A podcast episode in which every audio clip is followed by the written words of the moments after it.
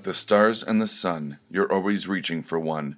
I've wanted what I can't have, throwing away what I always had, knowing with an unsure heart you were just a part of the same stars and sun. We are hedged bets and lost causes. We are rebels without pauses. And when it's time to break the windows and time to burn the buildings down, you can bet your ass we are on the front lines. Raise the dead, man gone, these three years, from whiskey and heartbreak and heartache. In this funhouse mirror, I stare so deeply, I see myself, where you are now, where I was. If you collected tears, would you drink them or drown? If you collected souls, would you feast on them or fast? If you collected them both, you would still have neither. Reaching your arms out and trying to snatch out stars doesn't get you any closer to heaven than a hammer, a halo, and some nails. Dangerously drunk, and only then I feel like I want to. Too much on my mind is on my mind. It's cancer, it's death, it's how I'm getting home. It's God, it's the bottle, it's how I'm getting home. Someone's sister is just, like my mother, somewhere sick, like a baby bird, stuck in a nest, suffocating, never singing, never flying. It's the past, it's the future, it's the heart that's never sure, it's marriage, it's divorce, it's my heart that's never pure. It's cigarettes, it's beer, it's her that's never here, it's hollow and empty, it lies like rounds, so easy to swallow. Venom dipped and dripping claws, clawing, hear their calling, come crawling along supple skin, supple sin. Let's love like Abel and his kin. If this skeleton has a key, it's his cigarette. A blaze, sans muscles and flesh, a fiery storm from his skull, to the smile, to the metacarpals, to the ashtray. Come now, Christian lions, and lay with slaughtered lambs, birth your soldiered peons, who will retch the holy word. I will prefer my years, though spent as a liar with a liar, happiest in the glen. If I was a dream, I wouldn't be what I seem. No iconoclast icon secretly saying you're wrong. I would be paper, I would be words, I would be this song.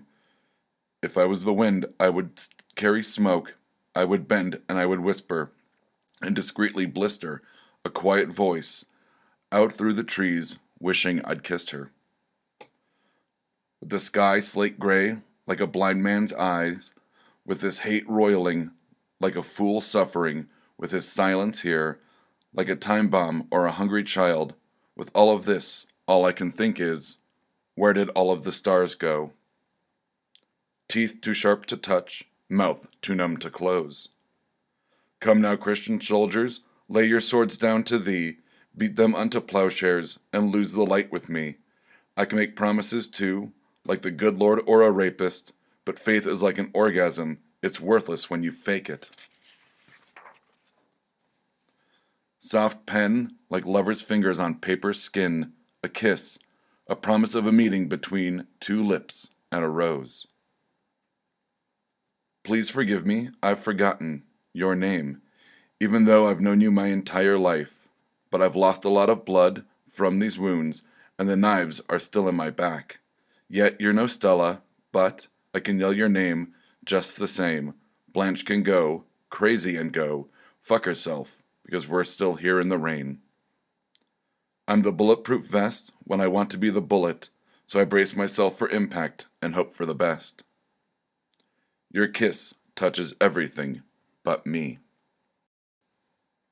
That was a selection of poems from a file I call Accidental Poetry. This is Mr. Wright, episode number four, Accidentally on Purpose. I'm Doug, and we're going to talk about poetry today. I actually minored in poetry in college. Yes, not a very pragmatic thing to minor in, but I enjoy writing poems. To give you a little bit of background, I've been in and out of bands since I was probably 14, and I always wrote a majority of the lyrics. It's a form of poetry. When one of my friends, a guitarist, came to me and said, What would you do if you couldn't write? Um, you know, would you go on to be a teacher? Would you go on to, what would you do? And I went, the thought had never crossed my mind. I always assumed I would write. In that, um, I do write, but I also find it very creative to do these podcasts, not just this one, but all the other ones I'm on or produce. So I've never given it a thought to that I would never would never stop writing, uh, specifically poetry um, or lyrics. I still read a fair amount of poetry. I'm actually working on a piece for a friend's sister. Um, it's taken me weeks. I just haven't had the time to put it together, but I've been working on new techniques I've never used. I'm sorry, old techniques uh, in poetry that I've never used, such as Burroughs' cut up technique, in which that I write a cohesive piece and then chop it into little strips and pull out the uh, the the strips at random and rebuild the poem. It's a neat concept. It, my first experiment with it did not work. Um, I'm starting again now that I'm a bit more accustomed to how I can make it work for the pieces that I write. But I'm going to talk about a few more tools in terms of writing poetry. One of my favorites, oh, and quick disclaimer before I get to my favorites, um, you'll hear me flipping through pages. I, I have notes about certain poems uh, or bits of poems that I've written, so um, I may need a reference, and that's what you hear in the background. Uh, one of my favorites uh, is enjambment, which I could do this whole thing where I go, you know, Oxford Dictionary's definition of. I'm not going to do that. Um, I will tell you in layman's terms what all of my favorite tools for writing poetry are. Enjambment is when the last couple words, line A, change the meaning of line B. I'm trying to see. I think it's the third little piece I wrote that starts with raise the dead. Well, that means raise the dead, but the next line is starts with man. Raise the dead man. Gone these three years. Each little bit keeps adding more and more and changing the line uh, that precedes it. That's enjambment. A really good example of that is actually a um, lyricist and musician named Blake Schwarzenbach, who I'm a huge, huge fan of. And uh, he had a band called Jets Brazil. One of the lines he says is that um, he's left in a room with an ashtray, white telephone. When you look at the enjambment there, you think he's talking about an ashtray, but then the second line changes the preceding line, and he's actually just describing the color of his telephone. Stuff like that has influenced me immensely, and reading it here on a podcast um, loses a little bit as opposed to when I've read stuff publicly um, or in open mics, in which I try to be a bit more um, emotionally connected to what I'm saying as opposed to kind of the cold recording but I love enjambment, and I think it's a really neat thing you can practice, um, especially when you know what it is. And some people use it without even knowing what it is. Once again, look at the name of this episode accidentally on purpose. Some of these, a lot, a lot of what happens in poetry is these very what's called happy accidents. It's always fun when that happens. In terms of prose, I actually accidentally did this. I didn't even think about it. Um, it sounds so trite when I say that, but it's true that in my first novel, the main character is caught between two people, and one of them is Mr. Sunshine, and the other was Mr. Rain. And someone had brought that up to me and went, It's so funny he's stuck between Rain and Sunshine. And I went, Oh, I didn't even realize that. I didn't even think about it. I just thought they were cool names. That happens in poetry constantly. You will start writing, and then you develop a certain kind of rhyme scheme or a certain kind of rhythm um, that you end up kind of breaking up at one point, and then you go, Oh, shit, that was enjambment. Or, you know, oh shit. The next favorite one is parallel structure. And you see this in political writing and speech writing. Kennedy's speeches, uh, JFK speeches, were perfect examples of parallel structure. I don't have one in front of me, but when you look at like repeated phrasing, repeated rhythm, um, every other line or every line, that's parallel structure. If you look at the Green Lantern Oath, that is parallel structure in terms of rhythm. Um, in brightest day and blackest night, no evil shall escape my sight. Let all let all those who worship evils might beware my power, Green Lantern's light. It's got a parallel rhythm. Every line has the same rhythm. In terms of parallel structure, it's when you see repeated words, and I'm gonna see if I can find one that's got that. Yes, actually, the I think the fifth or sixth piece I read there was kind of a, a chorus to it. You can tell my background was in writing lyrics, where it says, It's cancer, it's death, it's how I'm getting home, it's God, it's the bottle, it's how I'm getting home. I wrote how I'm getting home twice. That was on purpose. That's parallel structure. The kind of chorus of it's this, it's that, it's this, it's that. And that keeps coming up um, almost every other verse in that um, piece. That's parallel structure. Now, in terms of, I've got freeform. We've talked about structure a little bit. Some people say freeform is not poetry. I find that ridiculous. I think freeform is actually one of the hardest things to write because when you don't have structure, you can go off the rails very, very easily. If you don't have a rhyming structure, it could sound more like prose than poetry. So you have to look at your words, the rhythm, in terms of that. If you don't have a rhythm but you do have rhyme, I cannot believe I just said that. But if you do have rhyme and not rhythm, then you're going to want to look at can you make that structure work and get it across when you read it. There's an episode coming up in which I talk about, uh, I believe it's going to be episode eight, so in a couple months um, from this time of recording, called Burned, where I'm going to read a piece called Burn Victim. That's a short version of the name. And what I did was I basically wrote a piece for a then girlfriend and I built my own sonnet structure, the complete opposite of free form. And no one has ever written in that sonnet, sonnet structure before. No one has since. Even I only wrote one piece in it.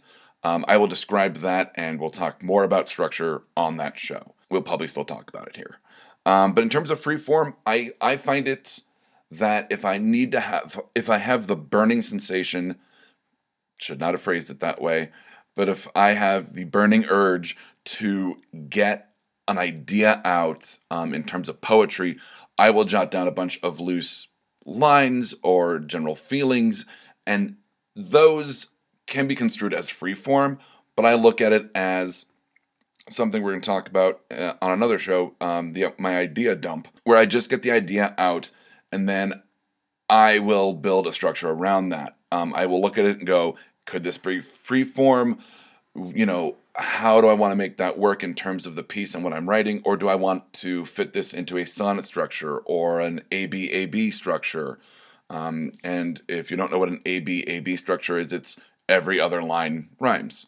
A rhymes with A, B rhymes with B, but it's ABAB. It can also be AABB look up sonnet, stru- sonnet structure. There's a myriad of ways you could do it, um, whether it's AABB, CCDD, or ABABCDCD, or I did one, um, I think, I believe it was ABC ABC, which was extremely difficult to read, but looked great on paper. Um, if you read it in your head, it worked. If you read it out loud, it was a little clunky.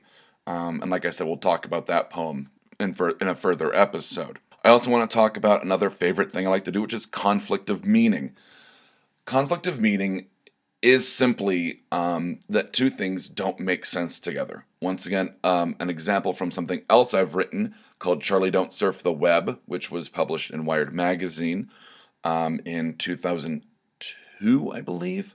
There's a character who is going to have his consciousness downloaded into a um, robot body while he takes a break um, at work before he goes to the, the downloading place, he goes out to a park.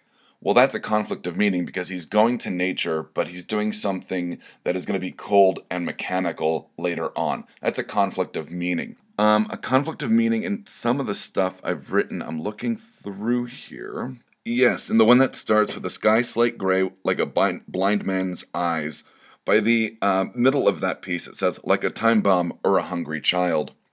Those two things seem very des- uh, disparate.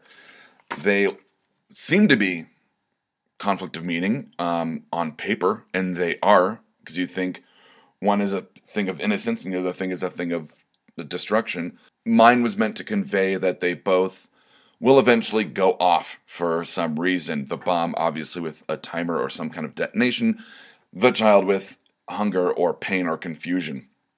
But in that, if you look at it, destruction versus innocence in the vessels, um, that is a conflict of meaning. If you look at the piece teeth too sharp to touch, mouth too numb to close, there is some um, conflict of meaning there in terms of comparing the inside and outside of the mouth. I don't know if I have any more conflict of meaning in some of the pieces I've written here. Not here specifically, but like I said, I love conflict of meaning, um, putting two seemingly contradictory ideas together to form a even stronger idea as a whole. Now, in terms of poetry, some people say poetry should be like a you know seven stanza sonnet or free form should be kept to approximately between seven and uh, ten stanzas um, depending on quote unquote non structure of it. The last piece i read is literally one line. Your kiss touches everything but me. I find that poetry. Um, i think songs can be poetry. I think one line can be poetry. I'm not going to sit here and tell you your child's eyes are poetry. That's fucking ridiculous.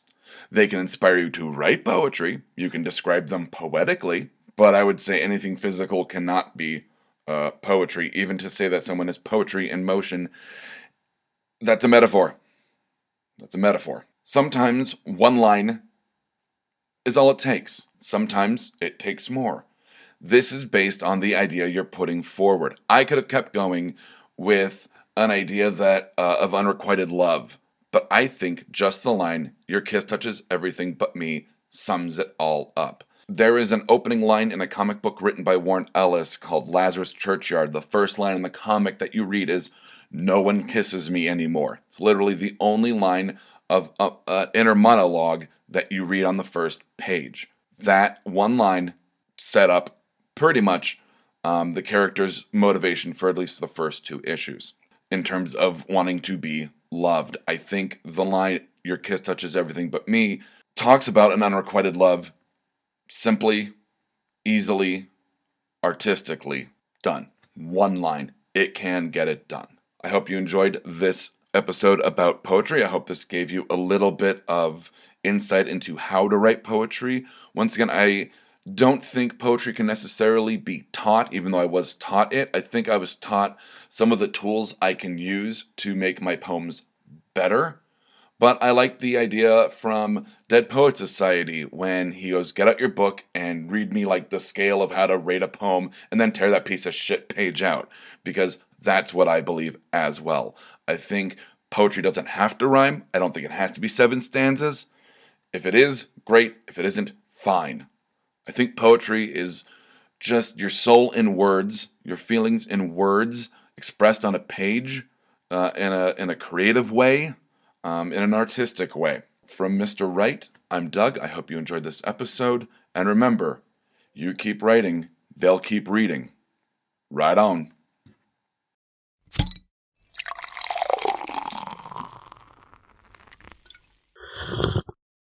Oh, yeah. This has been a Blood Alcohol Content Network production. For more information, visit www.bacnpodcast.com. Your home for almost bacon and banjo!